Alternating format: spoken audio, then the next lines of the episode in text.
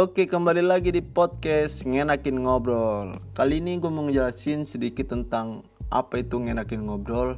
Jadi kata-kata yang gue ambil ini berawal dari tongkrongan sih sebenarnya. Jadi kayak ada pasti kalian pernah nih ada kawan yang lagi cerita dan kita tuh ngebalesnya dengan ngenakin ngobrol aja. Padahal kita kita males dengerin cerita dia. Nah jadi podcast itu gue ambil dari sini.